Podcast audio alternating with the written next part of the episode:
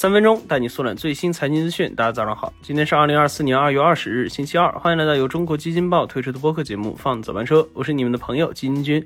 首先，我们先来听几条快讯。昨天是龙年首个交易日，A 股延续了节前的上涨行情。截至收盘，沪指涨百分之一点五六，深证成指涨百分之零点九三，创业板指涨百分之一点一三。板块方面，随着 AI 视频模型 Sora 的炸裂登场，A 股掀起了 AI 热潮。截至收盘，Sora 指数大涨百分之十一点三六，多只个股涨停。多家券商表示，二零二三年的 AI 火爆行情或将在今年持续。二月十九日，有消息称，路易威登已于当日上调部分产品在中国市场的售价，平均涨幅在百分之六左右。那金军昨日查询 LV 中国官网，发现部分产品的售价上调空间在一千元左右。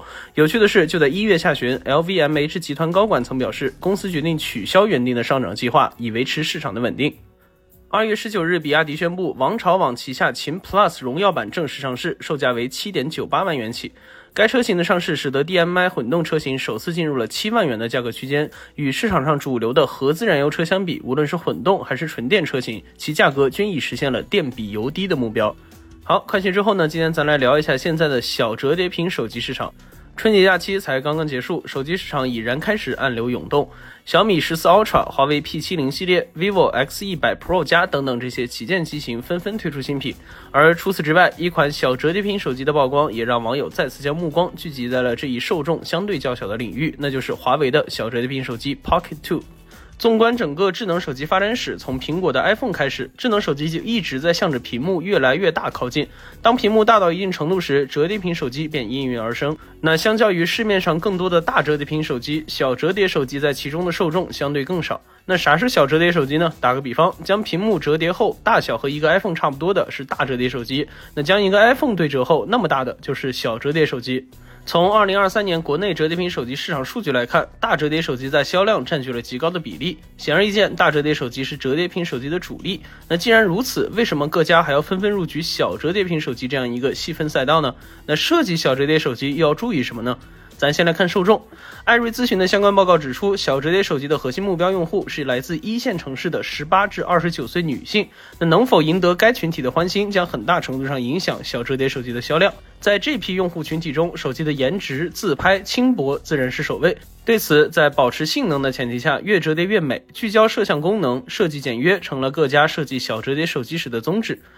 那再说市场，虽然不管是大折叠还是小折叠，相比起传统直板手机，整体受众面仍然较小。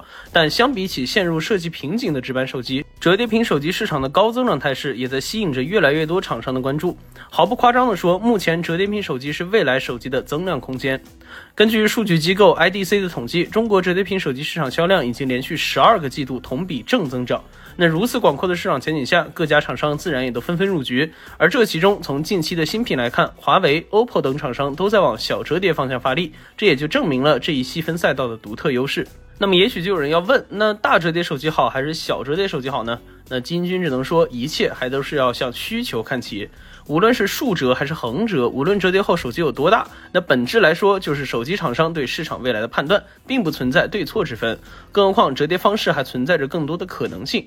就在前段时间的 CES 2024上，就已经有很多极具想象力的显示面板面世，有透明的 Micro LED 屏幕，也有内外都能三百六十度折叠的 Inline Air Foldable 屏幕，可以卷成原尺寸四分之一大小的可卷曲式 Rollable Flex 屏幕。也有可以同时折叠和滑动的 Flex Hybrid 屏幕等等。那总之，折叠屏手机在近两年呢，逐步进入了更多人的视野，而小折叠手机在其中也正在成为一个不可忽视的细分市场。能被用户选择，就证明它有它的独特优势。还是那句话，一切要向需求看齐。OK，以上就是我们今天放早班车的全部内容，感谢您收听。喜欢我们节目的朋友可以点个订阅，点个赞。我们明天同一时间不见不散。